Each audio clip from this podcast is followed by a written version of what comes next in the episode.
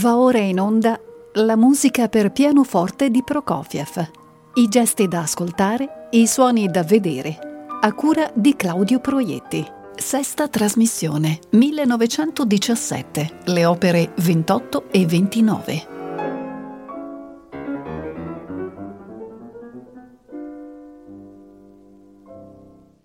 Caro saluto a tutti gli ascoltatori di Rete Toscana Classica da Claudio Proietti e un caloroso benvenuto alla sesta trasmissione di questo ciclo dedicato alla musica per pianoforte di Prokofiev, i gesti da ascoltare, i suoni da vedere. Il 1917, l'anno rivoluzionario che cambiò la storia dei russi e di tutti quei popoli che la nascente URSS volle inglobare, e che segnò profondamente anche la vita e le idee di milioni di abitanti dell'Occidente, non influì invece in modo radicale sulla vita di Prokofiev.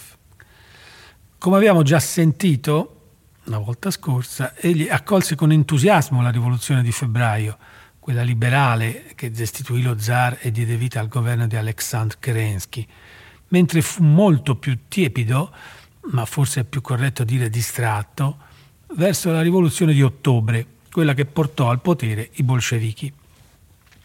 I suoi pensieri, più che sulle vicende politiche, erano concentrati sulla propria attività artistica che stava conoscendo per la prima volta qualche problema concreto. A febbraio, infatti, era prevista al Teatro Marinsky di Pietrogrado la messa in scena dell'opera Il giocatore. Ma prima le proteste di cantanti e orchestrali che la giudicavano ineseguibile. Poi la rivoluzione bloccarono le rappresentazioni. Né fu possibile recuperarle nei mesi seguenti. Prokofiev scrisse all'amico Miaskovsky ho terminato la visione fugace numero 20 e accantonato il concerto per violino. Adesso sono depresso. Ho comprato un telescopio e guardo le stelle. Ma certo lui non era tipo da avere depressioni e infatti la stessa lettera si chiudeva con le parole questo brutto momento passerà. E per superare il brutto momento esiste forse una medicina migliore della creatività? Eccolo quindi immergersi nella composizione, a un ritmo quasi forsennato, e creare opere che idealmente e spiritualmente si, quasi tu- si collocano quasi tutte in mondi lontani dalle incertezze, la paura e le violenze di quel periodo. Nascono così il primo concerto per violino e orchestra, la terza e la quarta sonata per pianoforte, opera 28 e 29, la sinfonia classica, opera 25, e anche i primi abbozzi del terzo concerto per pianoforte. Per lavorare sceglie luoghi lontani dal clima teso e disordinato della capitale, dapprima Cerdin, ai piedi dei monti Urali, in un ambiente naturale selvaggio e vergine. Poi si spostò più vicino, a Pietrogrado, e scrisse nell'autobiografia. Trascorsi l'estate del 1917 nei dintorni di Pietrogrado, completamente solo, a leggere Kant e a lavorare. Di proposito non portai il pianoforte nella dacia in modo da provare a comporre senza. Fino ad allora avevo composto di solito al pianoforte, ma avevo notato che il materiale tematico scritto senza lo strumento spesso era qualitativamente migliore. Mi ero appassionato all'idea di scrivere un'intera sinfonia senza pianoforte. Doveva avere un colore orchestrale pulito, e così nacque il progetto di una sinfonia che avesse lo stile di Haydn, dato che la tecnica di questo compositore mi era diventata in un certo senso assolutamente chiara dopo il lavoro svolto nella classe di Cerepnin e in quella situazione a me familiare era più semplice avventurarsi in mare aperto senza pianoforte. Mi pareva che se Haydn fosse vissuto fino ai giorni nostri, avrebbe conservato il suo modo di scrivere, ma allo stesso tempo sarebbe stato sensibile al nuovo. Desideravo comporre una sinfonia così, una sinfonia in stile classico.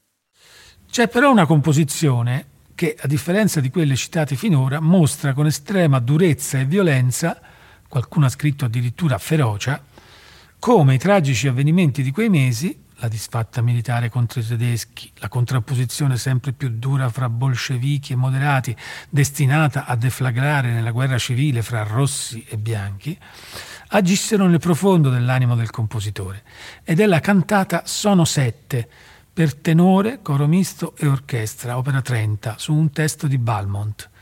Ecco dunque che ancora una volta il nome di Prokofiev si lega a quello del maggiore esponente della corrente impressionista che attraversa come un brivido negli anni della rivoluzione il movimento simbolista russo. Si tratta di un lavoro che dura solo sette minuti, in cui Prokofiev assorbe il demonismo messianico e paganeggiante del testo di Balmont, basato su antiche formule magiche assire, per dare vita a una delle composizioni più aspre e violente della sua produzione, assai vicina all'altissima temperatura fonica della suite uscita. Certo comunque un modo assai aristocratico e distaccato di contribuire alla rinascita rivoluzionaria del popolo russo. Gli avvenimenti rivoluzionari che scuotevano la Russia mi penetrarono inconsciamente e avevano bisogno di esprimersi. Non sapevo come farlo e la mia aspirazione, compiendo uno strano cambiamento di rotta, fissò la sua attenzione su un soggetto dell'antichità. Il fatto che i pensieri e i sentimenti di quell'epoca fossero sopravvissuti per molti millenni colpiva la mia immaginazione. Si era verificato con la preghiera dei Caldei vergata in scrittura cuneiforme sulle pareti di un tempio accadiano decifrato da Winkler e da cui Balmont aveva tratto un poema. Mi occupai della prima parte del lavoro in settembre nel giro di alcune settimane, lavorando con trasporto e rappresentando così chiaramente alcuni momenti da restare con il fiato sospeso e da dover uscire nel bosco per riprendere fiato ma lo scheletro era pronto e nonostante la musica composta fosse molto poca, avevo l'impressione che il grosso fosse fatto. Contemporaneamente rielaborai la sonata che avevo scritto ai tempi del conservatorio e che divenne la sonata numero 4 opera 29. Avevo modificato la sonata numero 3 durante la primavera. Ne avevo rivisto tutta la tecnica in senso più strettamente pianistico, l'avevo meglio rifinita. La cambiai nella fattura e nella ripresa, ma il piano generale rimase immutato. Nella sonata numero 4, pensata contemporaneamente alla numero 3, c'era qualche novità in più in particolar modo nell'andante tratto dalla Sinfonia del 1908 e nel finale che non avevo terminato di scrivere all'epoca del conservatorio.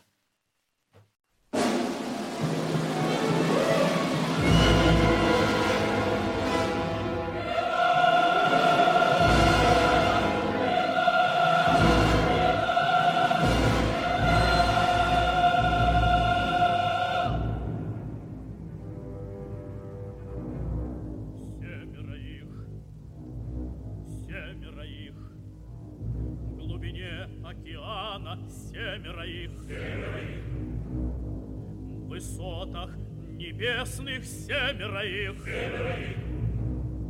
В горах заката рождаются семеро. Семеро. В горах востока вырастают семеро. Семеро. Сидят на престолах в глубинах земли они. Земляне. Заставляют свой голос греметь на высотах земли они. Земляне. Раскинулись станом безмерных пространствах небес и земли они. Земли они. Семеро их. Семеро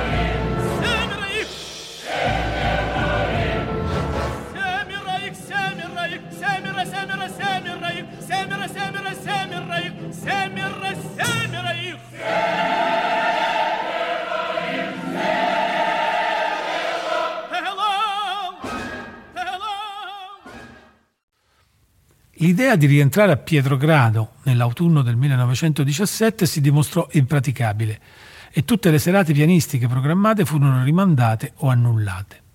La rivoluzione era davvero diventata guerra civile e Prokofiev rimase bloccato a Kislovodsk, cittadina situata alle pendici del Caucaso settentrionale, nota all'epoca per essere residenza di musicisti e artisti. La situazione militare cambiò solo all'inizio del 1918 e Prokofiev poté recarsi, grazie a un salvacondotto, innanzitutto a Mosca, dove ricevette un sostanzioso anticipo dal suo nuovo editore, che era il direttore d'orchestra Sergei Kusevitsky, che aveva da poco fondato la casa editrice Gutail e che poi divenne intimo amico del compositore e fervente apostolo della sua musica. E poi a Mosca Prokofiev rivide anche il poeta Vladimir Mayakovsky, altro acceso ammiratore della sua opera. Subito dopo si recò a Pietrogrado, dove in aprile presentò le sue nuove composizioni, suonando la terza e la quarta sonata e le visioni fugaci e dirigendo la sinfonia classica. Ai concerti erano presenti tutti i suoi vecchi amici, fra i quali lo scrittore Maxim Gorky, e alcune delle nuove autorità politiche, come per esempio il commissario all'istruzione Anatoly Lunacharsky. E così Prokofiev colse al volo l'occasione per concretizzare un'idea che aveva maturato nei mesi precedenti, come racconta nell'autobiografia. Attenzione però, l'autobiografia fu scritta in Unione Sovietica alla fine degli anni 40, e cioè in piena epoca staliniana. Quindi il senso di ogni parola va filtrato e interpretato alla luce della situazione di quel momento. Non avevo la comprensione chiara della portata e del significato della rivoluzione d'ottobre. Non ero cosciente del fatto che io, come qualunque altro cittadino, avrei potuto essere utile. Da qui nacque l'idea dell'America. Per ora in Russia far musica era impossibile. In America avrei potuto vedere molte cose, impararne altre e mostrare le mie composizioni. L'anno precedente avevo incontrato a Pietrogrado l'americano McCormick. Si interessava di musica e mi chiese di fargli una lista delle novità e di spedirgli porto a segno la partitura della suite Shita. Eseguì i suoi desiderata e nel momento di accomiatarsi mi disse se capiterete in America telegrafatemi, ho molti contatti con il mondo musicale. Il 21 aprile con l'ex orchestra di corte, eseguì per la prima volta la Sinfonia classica. Al concerto era presente Luna Charsky. A quel tempo il suo ufficio si trovava all'interno del palazzo d'inverno. Alexandre Benoit lo stava restaurando dopo le cannonate dell'Aurora e Gorky vi si recava spesso per affari. Mi presentarono a Luna Charsky. Ho lavorato molto e adesso vorrei respirare un po' d'aria fresca. Perché ritenete che da noi adesso non ci sia aria fresca a sufficienza? Sì, ma avrei fisicamente bisogno dell'aria dei mari e degli oceani. Lunacharsky ci pensò un attimo e rispose allegramente Voi siete un rivoluzionario in musica, noi lo siamo nella vita. Dobbiamo lavorare insieme, ma se volete andare in America, non vi tratterrò. Perciò, avendo perso l'occasione di lavorare per il governo sovietico, ricevetti il passaporto e i documenti allegati che attestavano che mi recavo all'estero per motivi artistici e per motivi di salute.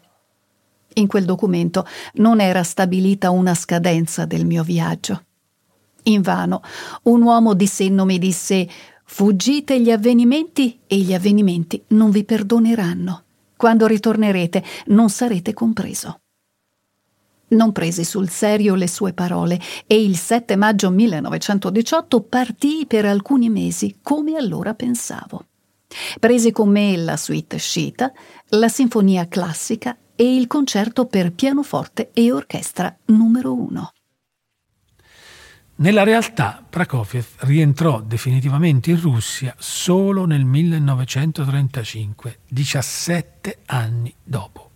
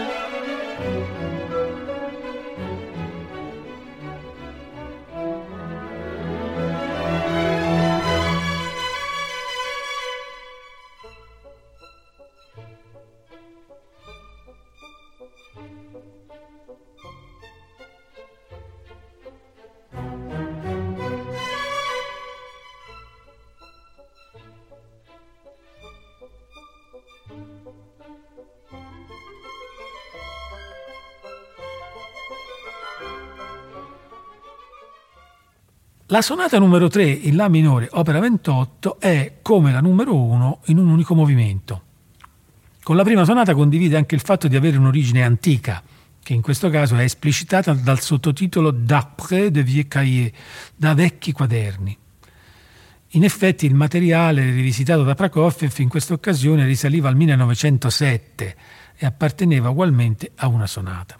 Se l'energia e il movimento riempiono questa pagina dall'inizio alla fine, è però anche evidente come il segno modernista, il tratto graffiante, l'intenzione ironica che hanno caratterizzato quasi tutti i suoi lavori fino a questo punto, sono qui totalmente assenti e prevalga piuttosto un'intenzione che potremmo definire romantica, in cui si mescolano drammaticità e, secondo le parole di Miaskowski, passione seria.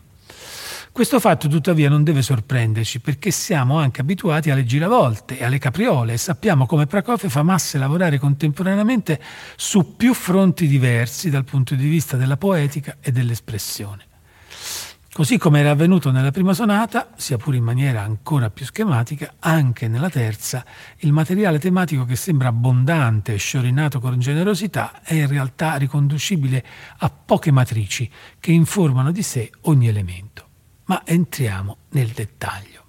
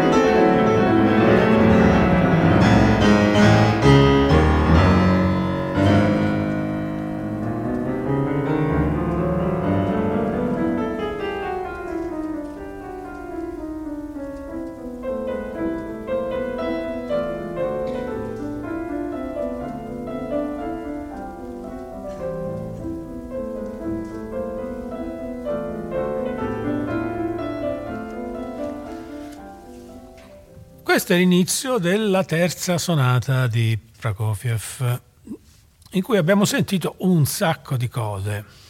Abbiamo sentito un'introduzione ampia e molto incisiva, un primo tema altrettanto forte e determinato, tutta la zona del ponte molto dinamica e a tratti drammatica, un secondo tema estremamente espressivo e poi ci siamo interrotti. Ora io eh, li indicherò tutti questi elementi per chi non li avesse individuati all'ascolto, ma abbiamo anche sentito che eh, le tre figure fondamentali che il giovane Prokofiev usa per costruire tutto l'edificio, le tre cellule da cui fa scaturire tutto l'organismo della terza eh, sonata. Eh, li chiameremo A, B e C per intenderci e sono oh, organizzati eh, ovviamente intorno a tre figure ritmiche diverse. Il, la prima figura è quella, quella che chiamiamo A, è quella delle terzine, questo ritmo costante di movimenti di terzina. La seconda figura che chiamiamo B è invece una formula ritmica puntata, come si dice in termini musicali, cioè tam, tatam, tatam, tatam, tatam, nota eh, mediamente lunga, una breve e una ancora più lunga, e poi invece una terza figura che abbiamo sentito, che chiameremo C, terza figura ritmica, è quella basata sul ritmo di anapesto, ta ta tam, ta ta tam, ta ta tam, cioè due brevi e una lunga. Ecco, allora, l'introduzione eh, è quella fase ovviamente iniziale del, della sonata che pur essendo così assertiva e potente come, cioè senti, come, come l'abbiamo sentita, questa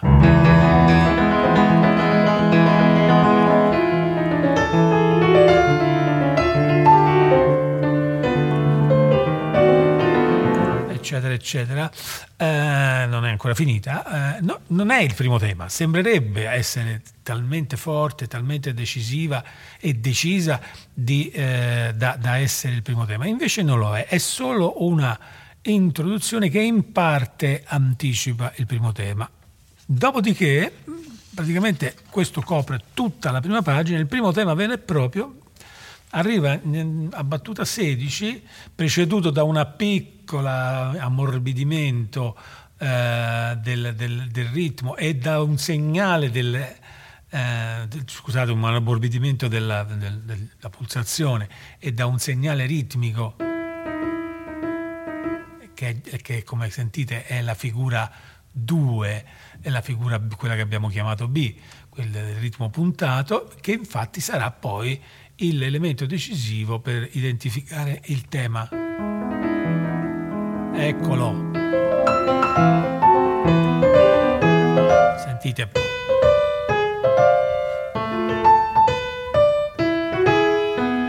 E poi ancora continua sempre tam, tam, tam, tam. Mm, quindi se la, la, figura A aveva caratterizzato l'introduzione, diciamo che la figura B caratterizza il primo tema, in tutte e due le sue componenti, perché il primo tema è chiaramente diviso in due parti. C'è una prima parte eh, diciamo più lirica e legata a questa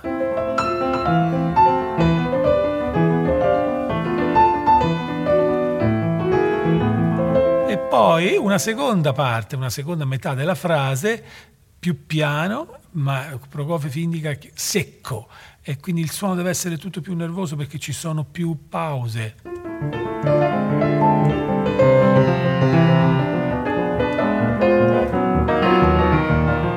Addirittura c'è un accenno di progressione subito stroncato. Eh, dopodiché invece la terza la figura ritmica che abbiamo detto, cioè la C, quella sul eh, metro d'anapesto, breve, breve, lunga, è quella che caratterizza il secondo tema, completamente diverso.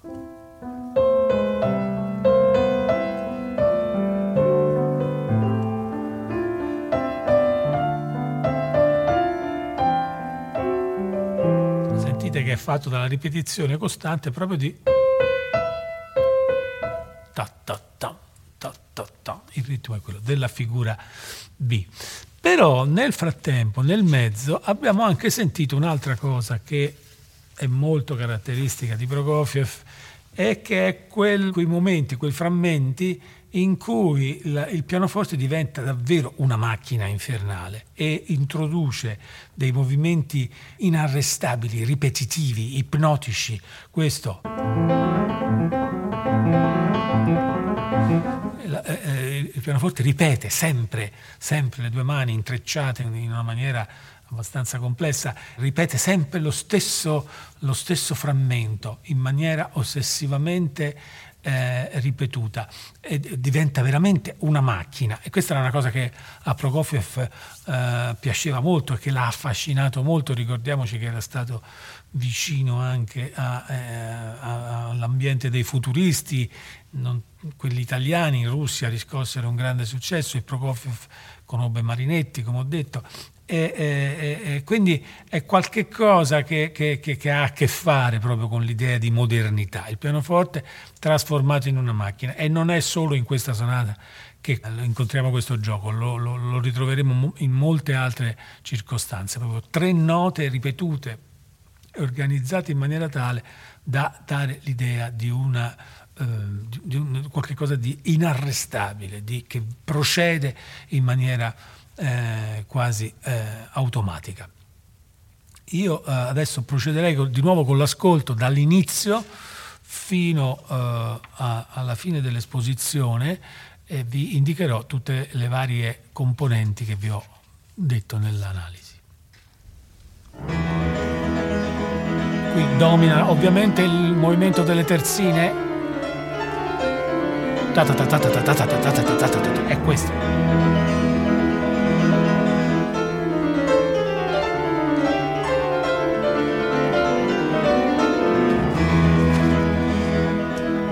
Ecco il, l'ammorbidimento. Primo tema. Seconda parte del primo tema, più secca e nervosa.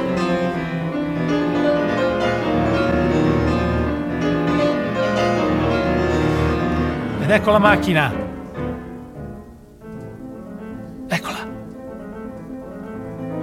Si tenta di scappare ma ricomincia. Ecco la figura B che domina. Macchina.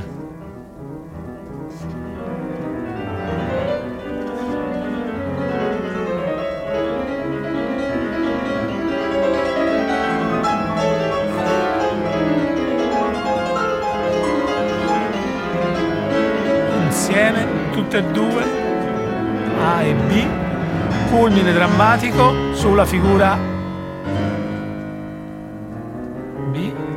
passaggio al secondo tema ed ecco il secondo tema.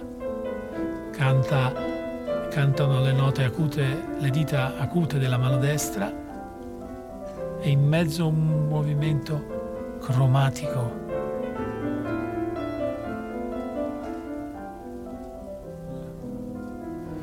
La linea cromatica è avvolgente, da un'area un po' magica e sospesa, di fiaba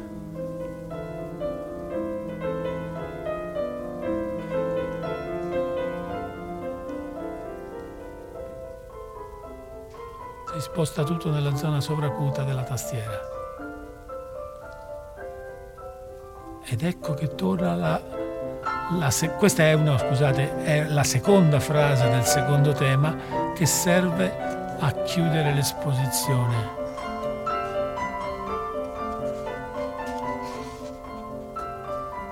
Eccola.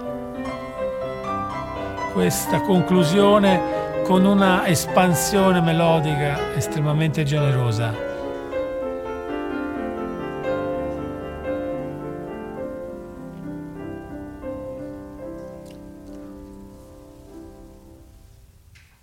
E così si conclude l'esposizione che come al solito, ricordo, l'ho già detto altre volte, eh, Prokofiev separa nettamente dall'inizio dello sviluppo, cioè fa sentire a tutti quanti che sta per cominciare la fase della elaborazione.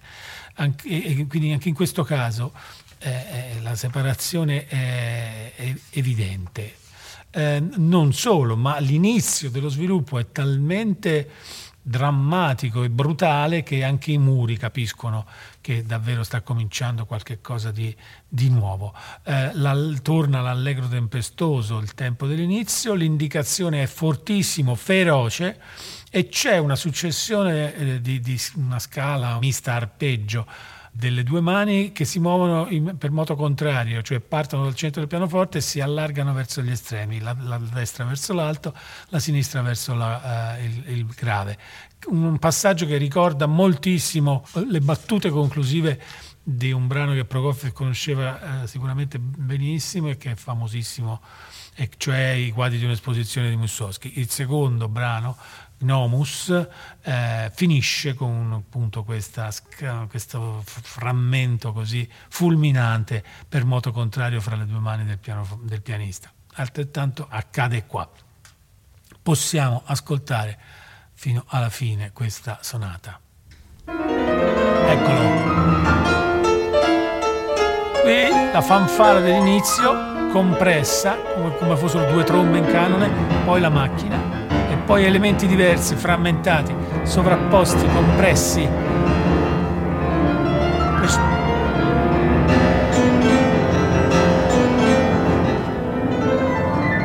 Da questo fortissimo aggressivo si passa a un momento di confusione in piano. Poi, ecco, agitato e appassionato dal secondo tema, sentite, ci sono i frammenti del primo subito. Attenzione, cambia tutto. È il secondo tema ma suonato in tempo più lento e alla sinistra però c'è un movimento di accordi che crea ansia e incertezza.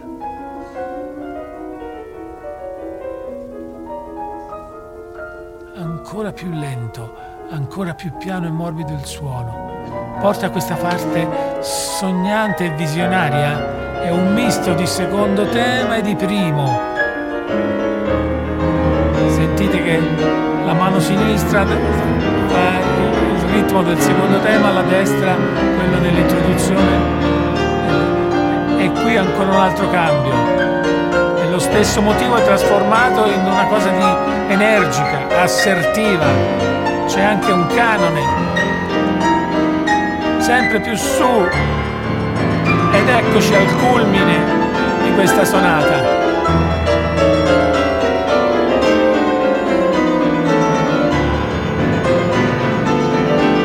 Adesso attenzione, accordo finale l'accordo di dominante di La minore, resta da solo il Mi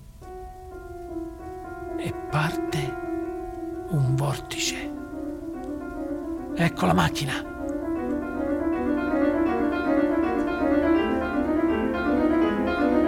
Piano piano riparte. Ecco, e stiamo tornando col materiale del ponte nella ripresa.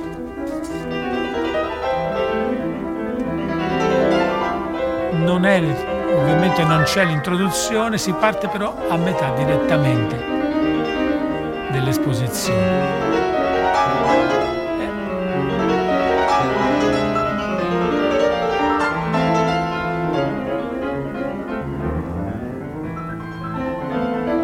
Sentite il secondo tema al basso, aumentato, cioè con i valori raddoppiati. In mezzo gli altri ritmi e tutte le formuline ritmiche alle tre che vi ho indicato all'inizio.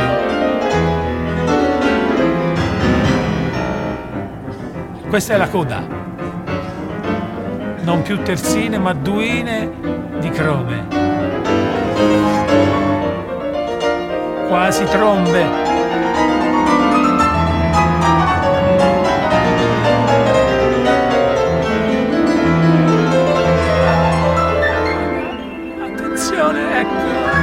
Vertigine.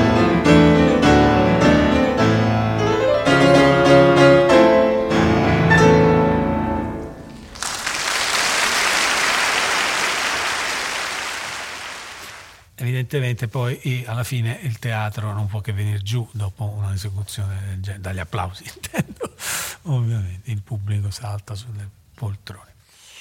Passiamo ora all'ascolto completo del, e interrotto della sonata numero 3 attraverso l'esecuzione di Emil Gilels, che ne è stato interprete d'elezione. Quella che vi propongo è stata registrata in un mitico concerto tenuto alla Seattle Opera House il 6 dicembre 1964 che infiammò il pubblico americano. E in effetti quella sera Gilels sembrava avere il fuoco nelle vene. L'energia del suono, l'inarrestabile slancio motorio, la spinta continua dell'entusiasmo col quale affrontò l'esecuzione trasformano questa sonata, più che in altre circostanze, in un simbolo del virtuosismo più incandescente che Prokofiev abbia concepito.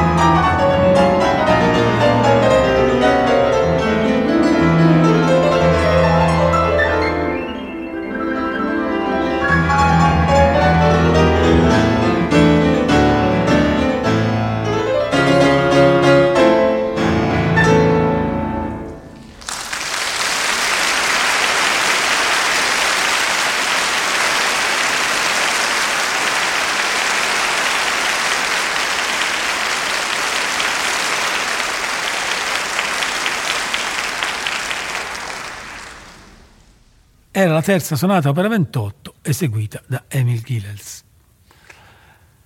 Fra le quattro sonate pianistiche composte e pubblicate prima della partenza per gli Stati Uniti, l'origine della quarta sonata in Do minore, opera 29, è quella più controversa ed è l'autore stesso a generare un po' di confusione. Dato infatti per appurato che anch'essa, come già la terza, sia stata tratta da vecchi quaderni, come recita il sottotitolo, bisogna però poi tener conto di quanto egli scrive nel suo diario nell'aprile del 1917 Ero impegnato a rielaborare una suite d'archi, trasformandola nella sonata numero 4, e però stavo cercando un nuovo andante. Avevo un andante simile fra i lavori scritti per le lezioni di forma musicale in conservatorio, ma non riuscivo più a trovare il manoscritto perduto. E così sono stato contento quando mi è tornato alla mente l'andante della sinfonia in Mi minore e ho pensato che avrebbe funzionato egregiamente anche al pianoforte per quanto riguarda la sinfonia, dubito che la tirerò mai fuori da sotto la polvere che l'ha ricoperta. Invece poi nel 1934 Prokofiev riportò lo stesso andante alle sue origini sinfoniche, creandone una versione per grande orchestra, opera 29b. Nella sua autobiografia, invece, Prokofiev indicò per la quarta sonata una provenienza diversa, o forse aggiuntiva, la sonata per pianoforte numero 5 di quelle scritte negli anni di conservatorio e mai pubblicate. L'inizio del primo tempo, allegro molto sostenuto della sonata numero 4, è un inizio scuro, tutto nella zona grave della tastiera, misterioso e anche un po' lugubre. In realtà la sonata comincia con una fine, cioè comincia con una cadenza che in musica significa la conclusione del discorso. Già all'inizio, il primo frammento è una cadenza in Do minore ed è una caduta sul Do inappellabile, definitiva.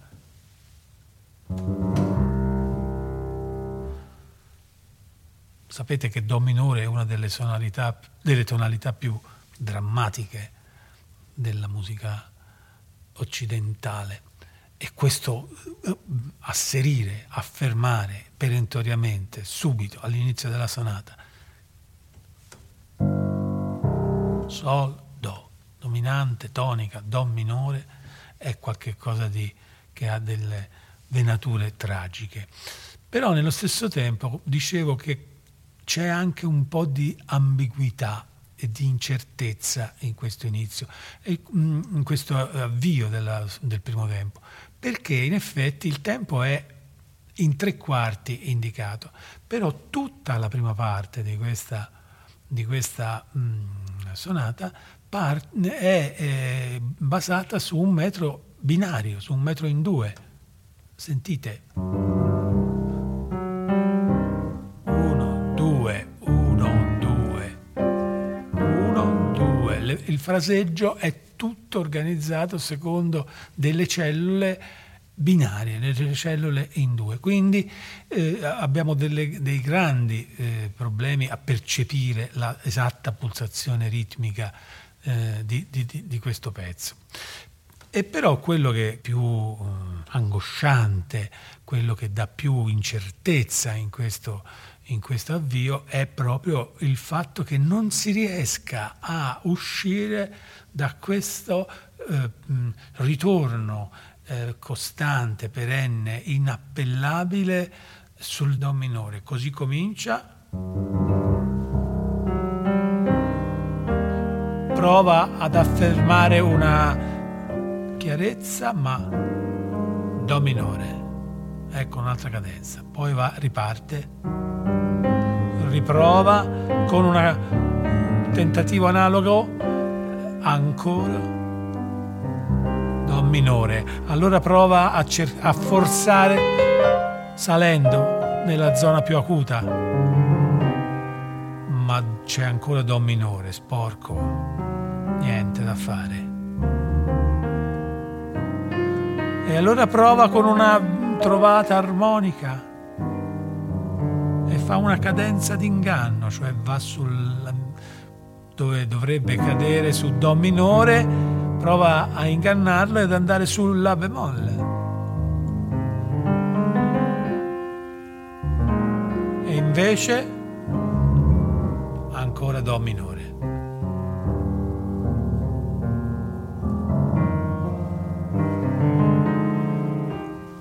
Ultima volta Do minore, basso e definitivo, il più basso di tutti, il definitivo. Dopodiché il processo va avanti. Eh, possiamo partire con l'ascolto.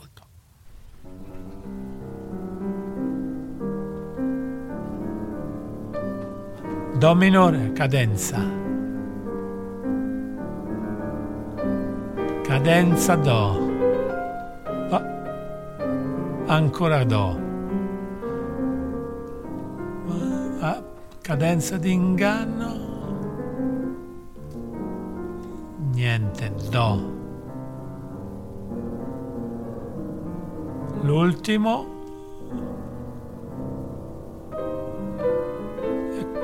Questa è la zona del ponte, più continua, un colore diverso, compare una melodia narrativa, mossa con salti verso l'alto e delle caratteristiche acciaccature.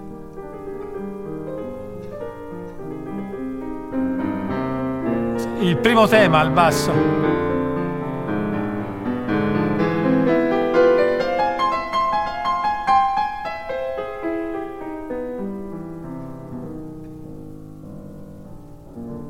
Eccoci finalmente al secondo tema, questo.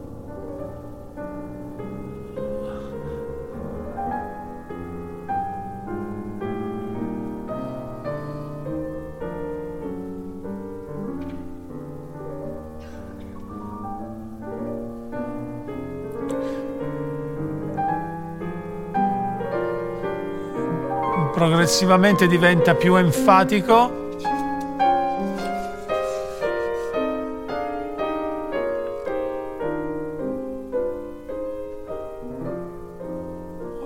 forse anche un po' interrogativo. E, e c'è ritorno all'inizio in maniera forte, forte e determinata.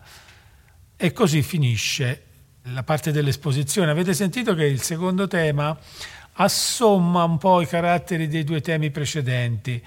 Mm, la parte della mano destra eh, ricorda mm, il, il carattere del, del, tema del ponte, con questi salti, con queste acciaccature.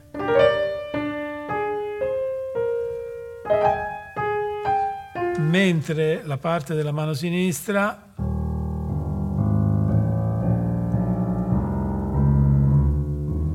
con questo suono cupo al, al, al basso ricorda certamente il clima del primo tema. Adesso possiamo andare avanti eh, ascoltando lo sviluppo che ovviamente combina vari temi ed elementi dell'esposizione.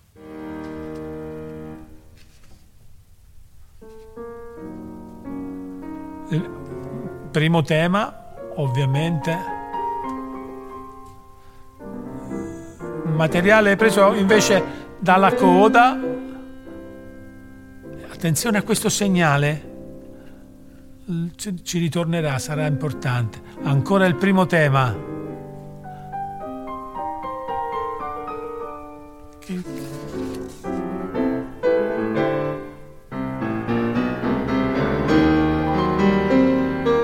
E sentiamo insieme i due temi. Eh, al primo tema al basso, il secondo tema alla mano destra.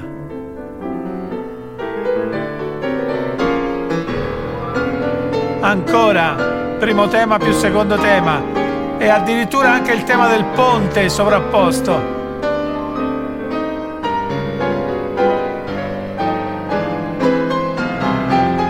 La testa del primo tema usata per un canone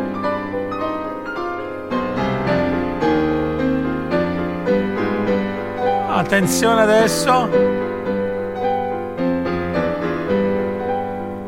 Su questo sol basso, sol, sol, Sol, Sol. Questo, ecco, siamo allo climax dello sviluppo.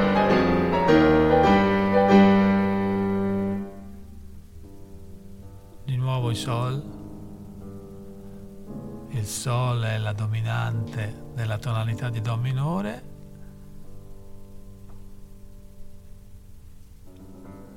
Ed eccoci alla ripresa del, mm, che eh, molto, sarà molto regolare, eh, parecchio abbreviata con il primo tema e il ponte eh, tagliati rispetto all'esposizione. Eh, non la sentiamo mm, perché eh, appunto eh, segue regolarmente, ri, ri, replica regolarmente quello che ha fatto nell'esposizione, ma sentiamo invece, cioè vi faccio sentire io eh, la cadenza finale sull'accordo di Do minore ovviamente, che è questa.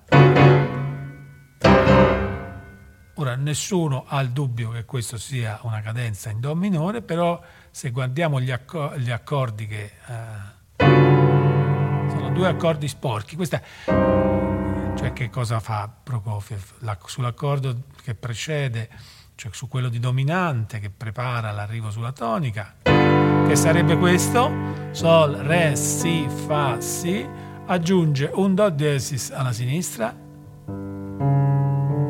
e un Fa diesis alla destra. Questo aggiunto. È all'accordo di tonica di Do minore cioè Do, Sol, Do, Mi bemolle, Sol, Do, aggiunge ugualmente un Fa diesis al basso e quindi viene... Sono, eh, gli accordi sono sporcati,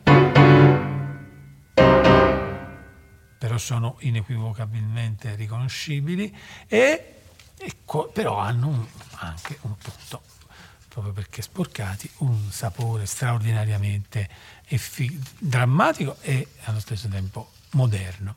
Il secondo movimento è andante assai in La minore e in quattro quarti. Prokofiev amava molto questo movimento, lo suonava, l'ha orchestrato e l'ha registrato lui stesso nel 1935. È costruito sul contrasto fra un primo tema cupo e cromatico e un secondo tema lirico e diatonico. Diatonico nel senso proprio che usa solo tasti bianchi. A Prokofiev piaceva molto questo eh, giocare su questa eh, caratteristica, scrivere pezzi che eh, totalmente mm, da suonare su, sui tasti bianchi, l'ha fatto anche altre volte. Eh, la forma di questo andante è molto complessa. Di base è una forma ABA, però ingloba anche eh, variazioni e una specie di forma sonata senza sviluppo. Assai, assai, assai interessante è il primo tema e il, il, il modo con cui è costruito e poi il trattamento che questo tema Prokofiev riserva. Eh, è questo il tema. Comincia note lunghe nella zona grave del pianoforte, come ho detto, che salgono cromaticamente, cioè seguendo tutti i tasti bianchi e neri del pianoforte. Quando ha fatto questa salita, all'improvviso fa eh, un salto queste note La, Do, Mi, La, cioè ribadisce l'accordo, le note dell'accordo di La minore, cioè della tonica di questo, di questo brano. E arrivato quindi a questo culmine drammatico ma anche fonico del, del tema, eh, comincia il percorso inverso, e cioè scende cromaticamente scende cromaticamente, prima sale cromaticamente, poi fa il salto e poi scende cromaticamente, quindi una perfetta simmetria bilaterale. Però che cosa aggiunge a questa cosa Prokofiev?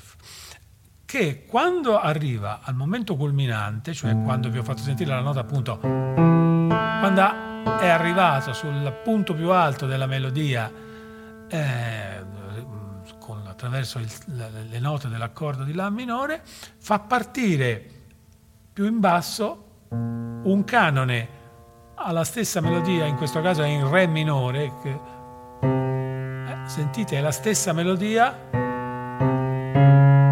ecco, è l'accordo di Re minore,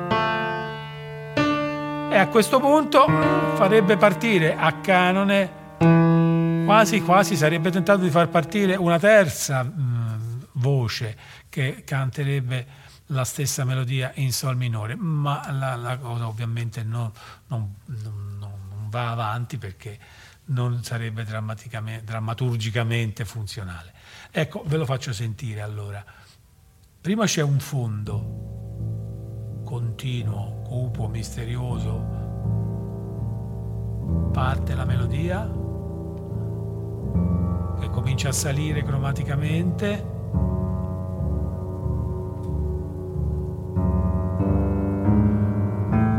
ecco il momento del salto.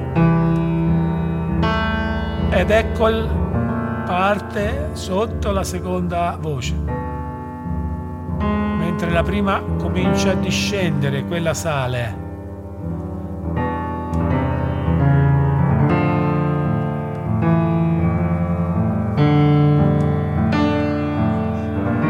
terza voce ma tutto viene interrotto perché si va verso un incremento fortissimo della tensione e un'esplosione dissonante.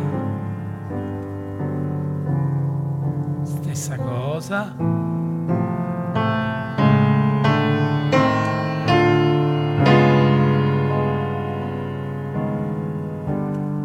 Adesso comincia la prima variazione, è lo stesso tema dell'inizio.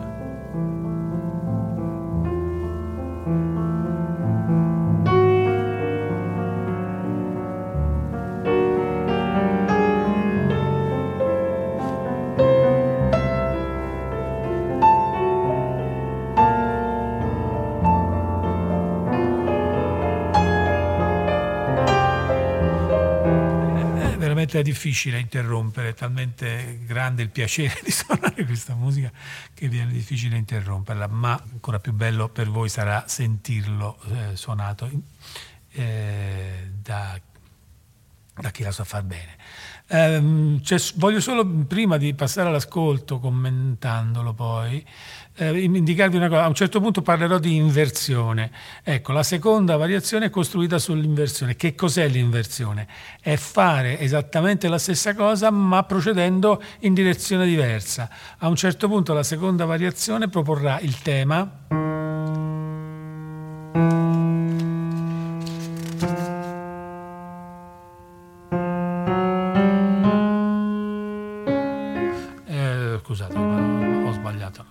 Ecco, eh, ma contemporaneamente, mentre la sinistra farà queste note, la destra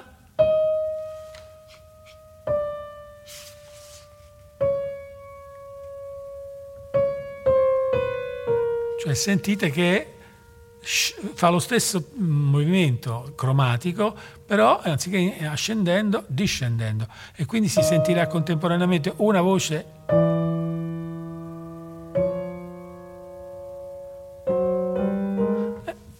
che sale e l'altra che scende. Questa è l'inversione.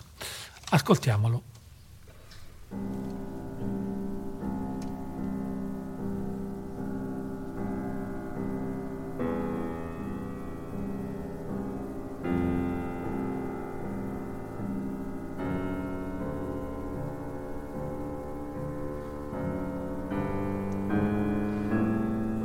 Ecco il salto. Siamo al culmine, entra la seconda voce.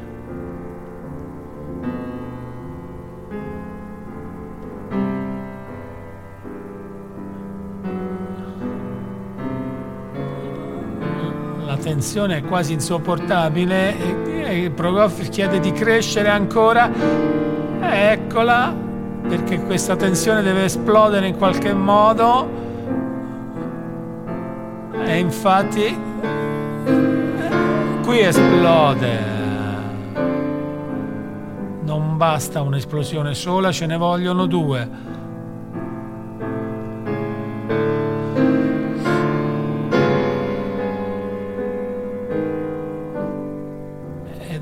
l'inizio della prima variazione, stessa tonalità dell'inizio, La minore. La melodia è avvolta da linee ondeggianti di sedicesimi. Il pianoforte è chiamato a essere orchestra,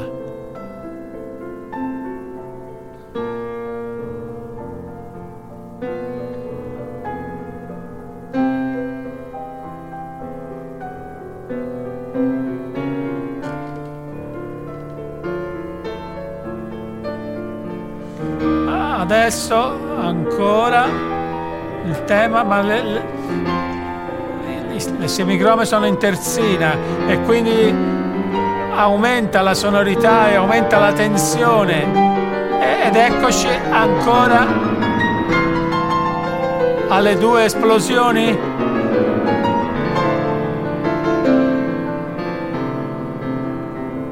Ed ecco la seconda variazione quella l'inversione, tema e sua inversione contemporaneamente.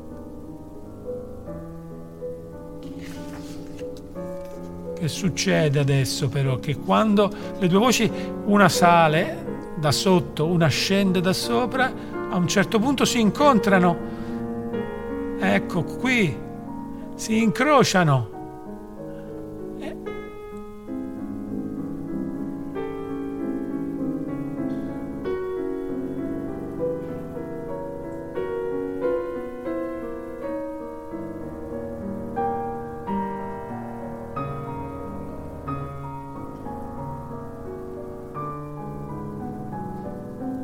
C'è un momento di transizione? Con tutto materiale nuovo, molto tormentato e angosciato.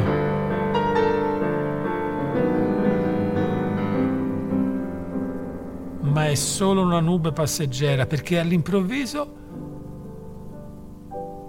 arriva la, il secondo tema, pianissimo, calmo accordi che fanno da pendolo sopra e sotto, un dondolante accompagnamento e compare questo meraviglioso tema tranquillo e dolce, chiede lui. Tutto bianco, tutto sui tasti bianchi. dopo le tragedie, i drammi che abbiamo sentito prima, le lacerazioni. Questa è come una immersione nel ventre materno.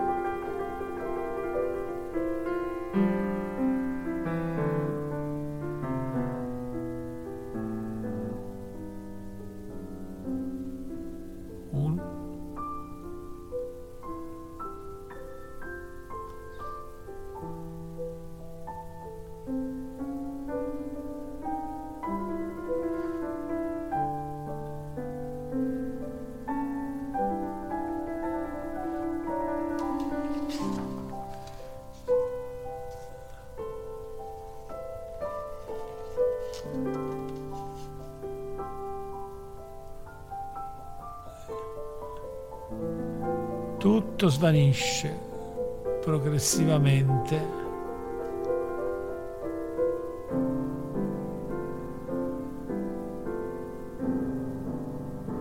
Negli accordi sporchi e poi nel Do maggiore. E riprende il primo tema con una terza variazione in Sol diesis minore si apre una nuova porta su un mondo magico. Ovviamente c'è l'inversione, come sentite. Qui c'è l'incrocio.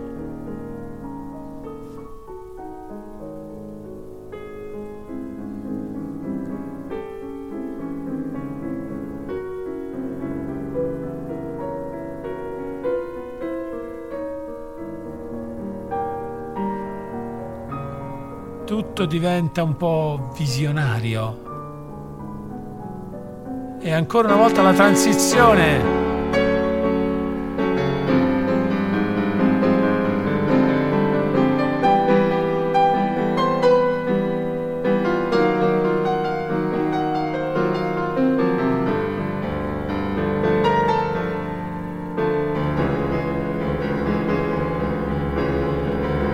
Ancora una volta massima attenzione.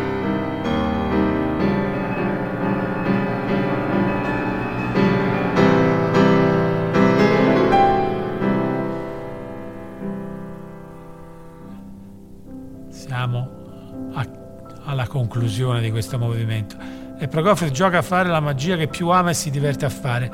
Combina insieme il primo e il secondo tema magistralmente. Primo tema al basso, il secondo tema sopra.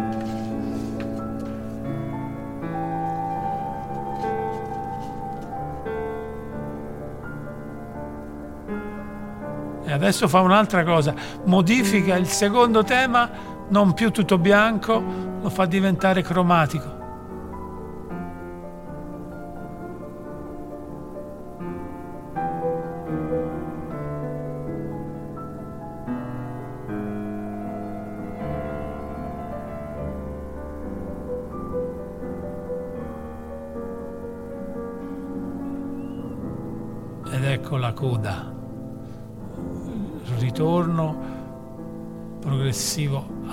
Minore e all'atmosfera austera e scabra dell'inizio.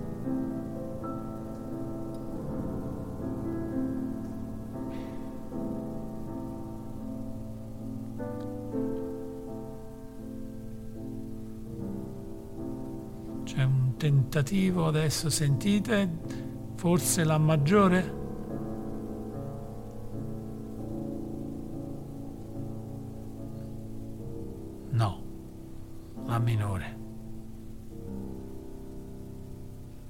Senza appello.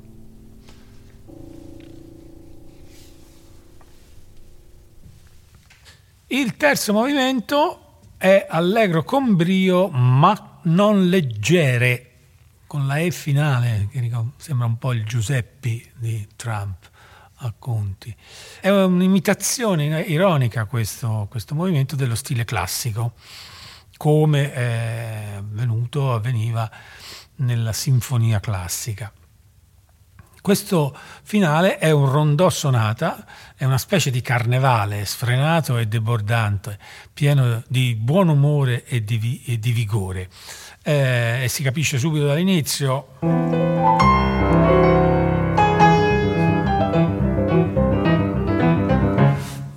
come sentite, è in, in, veramente impudente quasi nella sua spavalderia e nella sua gioiosità. Questo elemento che abbiamo sentito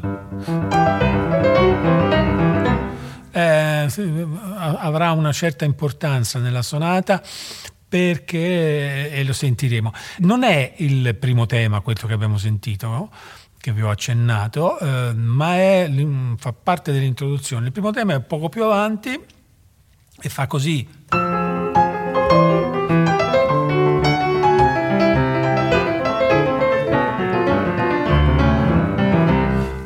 Avete sentito appunto ritorna quell'elemento. Eh, eh, avrete capito che qui l'imitazione del classi, dello stile classico è evidente soprattutto in questo accompagnamento che è una imitazione palese del basso albertino, solo un po' esagerata perché le mani sono costrette a fare degli intervalli di decima, eh, lavorano in una posizione abbastanza scomoda. Eh, se, se, l'avesse scritta, scritta secondo le regole, secondo le, no, le, le abitudini delle settecentesche sarebbe stata così. Con delle, in una posizione molto molto molto più comoda. Invece Prokofiev ma questo fa parte, diciamo così, della della, anche della, appunto, della sfrenatezza che, che eh, questo brano contiene. Andiamo subito all'ascolto, mm, non voglio, uh, perché voglio farvelo sentire fino alla fine, quindi non c'è tempo per fare altri esempi al pianoforte, quindi commenterò strada facendo e vi guiderò nell'ascolto.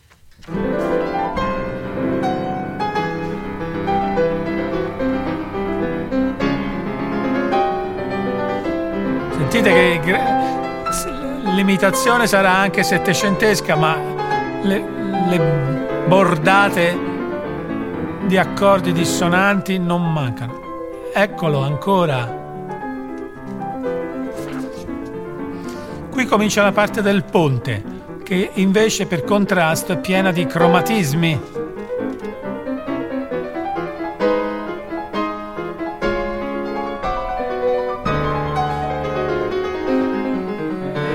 Qui ci avviciniamo al secondo tema. Carattere nervoso, burlesco, meccanico, un po' inquietante, con elementi un po' balbettanti e che si alternano ad aperture espressive ma fugaci.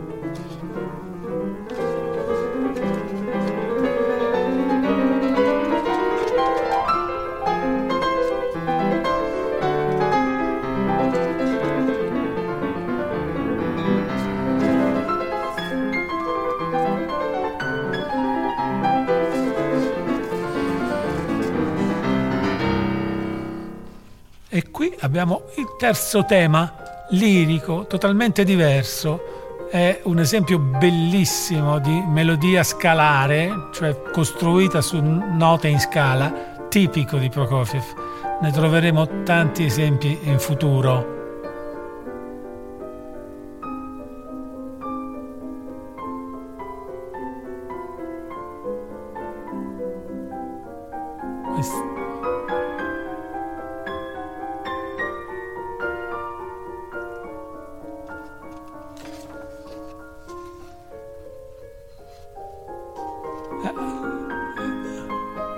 Di nuovo il tema accompagnato da un altro movimento tipico che Prokofiev amava molto, di accordi ribattuti a due a due su altezze diverse. Ripresa, ecco A preso nella parte conclusiva, come da lontano,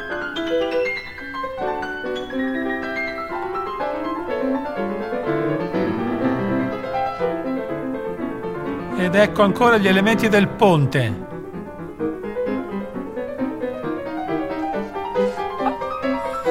Un'interruzione.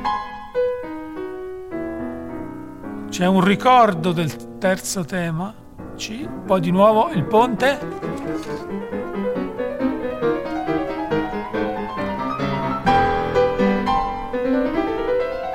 Ed ecco il tema B fiero, scattante, luminoso.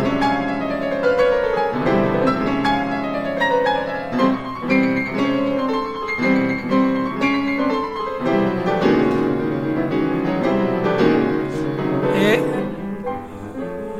piano improvviso per preparare il climax che sarà sul tema A. Ma prima una, due, tre, 4, 5 tentativi di partire, solo al quinto riesce.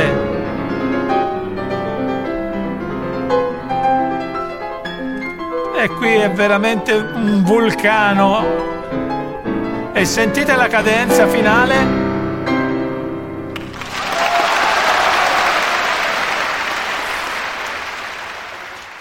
Anche in questo caso evidentemente è, è impossibile letteralmente resistere alla voglia di, di, applaudire a questo finale e pensare che questo finale, come vi dirò fra qualche istante, mm, non convinceva tanto uh, Prokofiev. Dopo la prima esecuzione, che lo ricordo avvenne il 17 aprile 1918 a Pietrogrado, Prokofiev scrisse sul suo diario, eh, come ricordavo poco fa, fino ad oggi ho avuto paura che questo finale avesse un po' la coda mozzata. Adesso mi è invece chiaro che va bene così com'è, perché l'ultimo aumento di tensione, se è ben eseguito, rivela compiutamente il climax, cioè l'ultima apparizione del primo tema, che conclude la sonata. Dopodiché la fine deve intervenire immediatamente. In conclusione, la quarta sonata è un'opera che, pur affondando le proprie radici nel passato, che per il giovane Prokofiev del 1917 era l'adolescenza, se non addirittura l'infanzia, mostra un livello di maturazione compositiva altamente consapevole. Mi sembra che, forse per la prima volta, qui non si percepisca alcun intento dimostrativo. La forma e la scrittura corrispondono in tutto e per tutto al contenuto, il quale a sua volta corrisponde esclusivamente alla necessità espressiva del compositore. Infatti l'equilibrio formale, che pure nella musica di Prokofiev non è mai messo in discussione, in questo caso impone addirittura la propria centralità in modo quasi perentorio.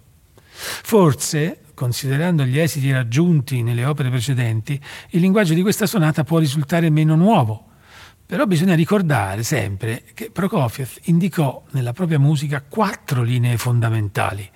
L'innovativa, per l'appunto, la motoria, la lirica e la classica. Credo che qui anche la linea motoria non sia protagonista, così come non lo è appunto l'innovativa. Infatti il terzo movimento, cioè il finale, è, è infatti ritmicamente molto frastagliato, non si può definire motorio ma certamente invece la linea lirica e quella classica sono i perni intorno ai quali si plasma il mondo poetico di quest'opera.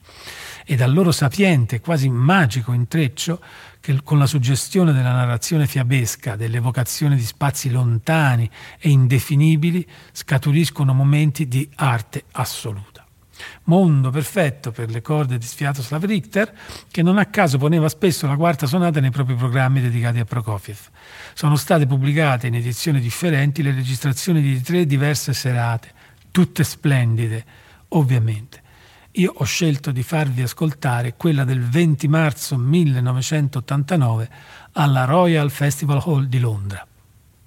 Buon ascolto e appuntamento alla prossima trasmissione, ma non prima di aver ringraziato Roberto Spinelli per la sua collaborazione.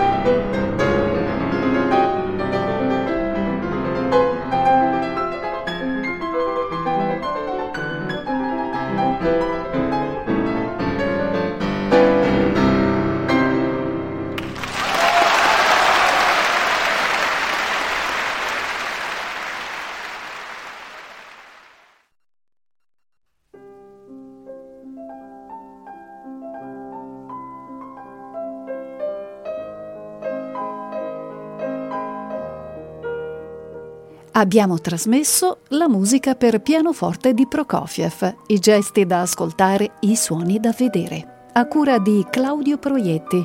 Sesta trasmissione, 1917, le opere 28 e 29. Durante questa trasmissione avete anche ascoltato sempre di Sergei Prokofiev estratti da Sono sette, cantata per tenore drammatico, coro misto e grande orchestra, opera 30. Tenore Leonid Repin, coro del Conservatorio di San Pietroburgo e Orchestra Filarmonica di San Pietroburgo, diretti da Vladimir Askenasi. Prima sinfonia in Re maggiore, opera 25, sinfonia classica. Berliner Philharmoniker diretti da Seiji Ozawa.